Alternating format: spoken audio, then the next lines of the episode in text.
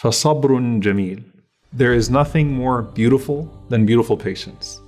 It's inspiring to us when we can see it in others, and it's even more endearing to Allah subhanahu wa ta'ala who sees us for what we actually are and who knows what we're actually going through.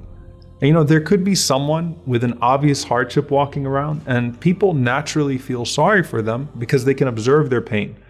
And then you have those that show signs that they're hurting in ways that are harder to see, but an observant eye can see them.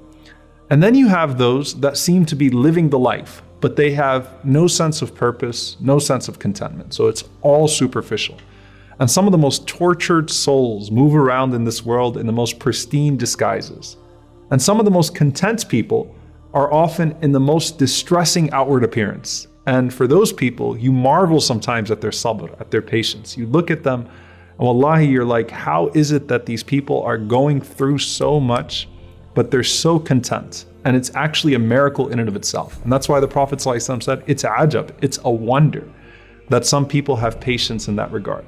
And the reality is that that tranquility is generated through the perspective that they have in this life, but also the paradise that they know awaits them in the next, so long as they remain in the state of prophetic patience.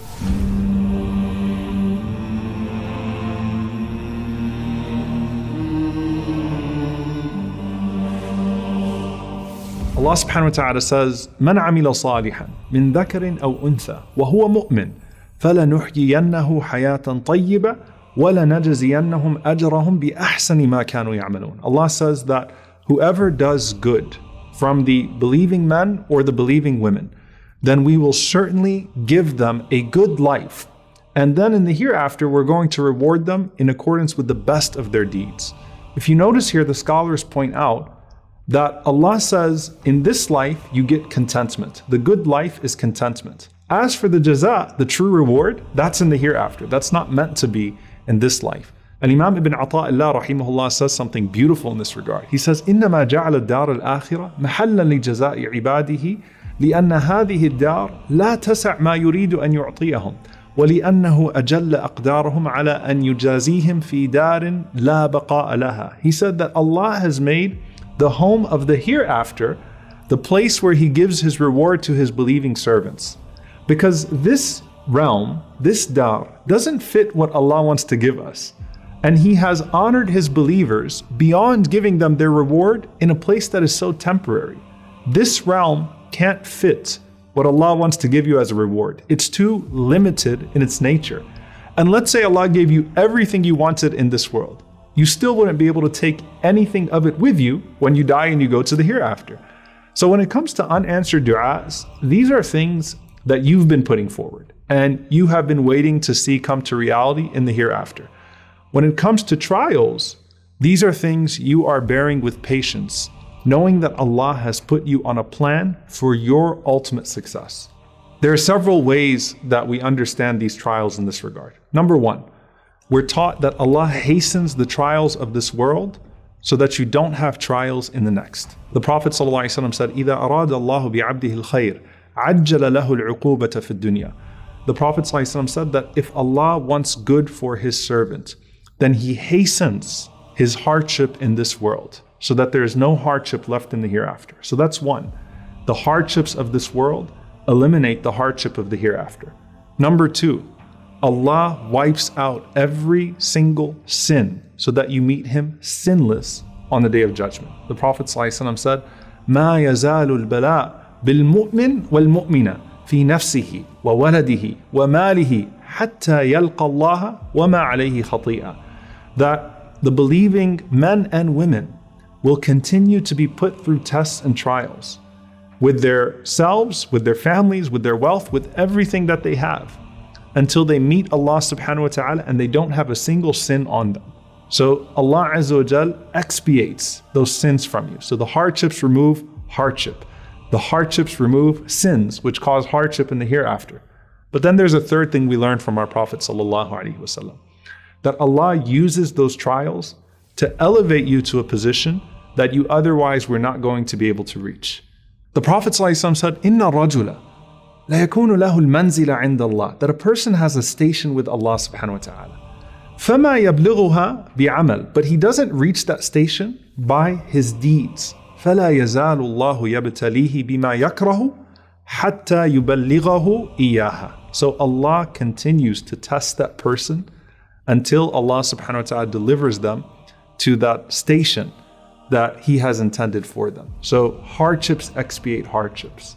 Hardships expiate sins that cause hardship in the hereafter. And hardships can deliver you to a position with Allah subhanahu wa ta'ala that deeds really can't. And there's this scene of people on the day of judgment looking at another group of people.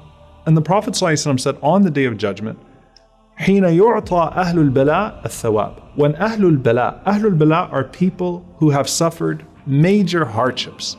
When Allah is giving them their reward, you have this other group of people that are known as Ahlul Afiyah, people that were generally spared. And they would wish, as they're seeing Allah comfort these people and reward these people and elevate these people, that they could come back to this life and their skins could be cut to pieces with scissors. Why? because they see the way that Allah subhanahu wa ta'ala treats these people that lived hard lives.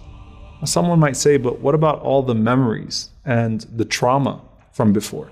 Right? Like the reward is nice now. What about all the pain I suffered in this dunya? The Prophet ﷺ said on the day of judgment, يُؤْتَى بِأَشَدِّ الْمُؤْمِنِينَ طُرًّا وَبَلَاءً the believer who suffered the most hardship and trouble in this life will be brought forth. And I want you to think about this. The person who suffered most amongst the believers. I mean, how much would this person have gone through, right? With their health, with their wealth, with their family? The person who had the most unimaginably difficult life is brought forth from amongst the believers. And Allah subhanahu wa ta'ala says, dip him once in Jannah, just one dip in paradise. And after he is dipped in paradise, he's asked, هل رأيت بلاء قط؟ هل رأيت بؤسا قط? Have you ever seen any hardship? Have you ever suffered any type of trouble? And that person is going to say, I've never seen any hardship. I don't know what you're talking about. I don't know where the trouble is. Why? Because of one dip in paradise. So imagine then the person who has palaces in paradise because of the way that they bore the trials that came to them in this life. And Allah Azza wa Jal says what?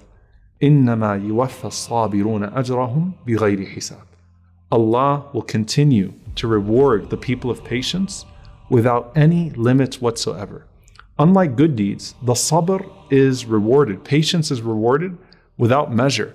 And the scholars say because Allah knows the ways in which hardship affects us, in so many dimensions, often in ways we don't even fully understand. We can't fully connect the way that we've been hurt by something.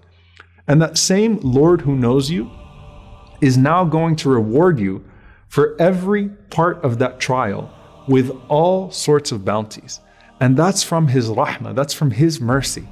And on the day of judgment, you're experiencing that mercy so much more. Salman al-Farisi radiallahu he said that the Prophet said, that verily on the day that Allah subhanahu wa ta'ala created the heavens and the earth, He created 100 portions of rahmah, 100 portions of mercy.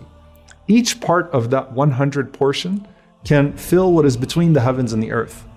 And Allah subhanahu wa ta'ala gave one portion of that mercy to this earth. From that one portion of Allah's rahmah here, a mother has compassion for her child. Animals and birds have compassion for each other. But on the day of judgment, the Prophet ﷺ said, Allah is going to perfect His rahmah, meaning the other 99 portions of mercy.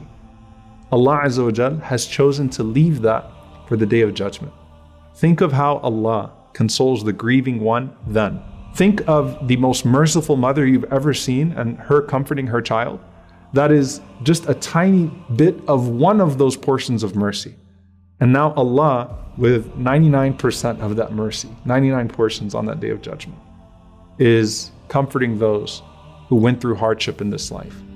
And that's when that mercy is going to be most rewarding. And you know what? That mercy is most needed not in regards to the hardships that we suffered in this life, but the possible consequences of the sins that we have carried with us into the hereafter. فأما من ثقلت موازينه فهو في عيشة راضية.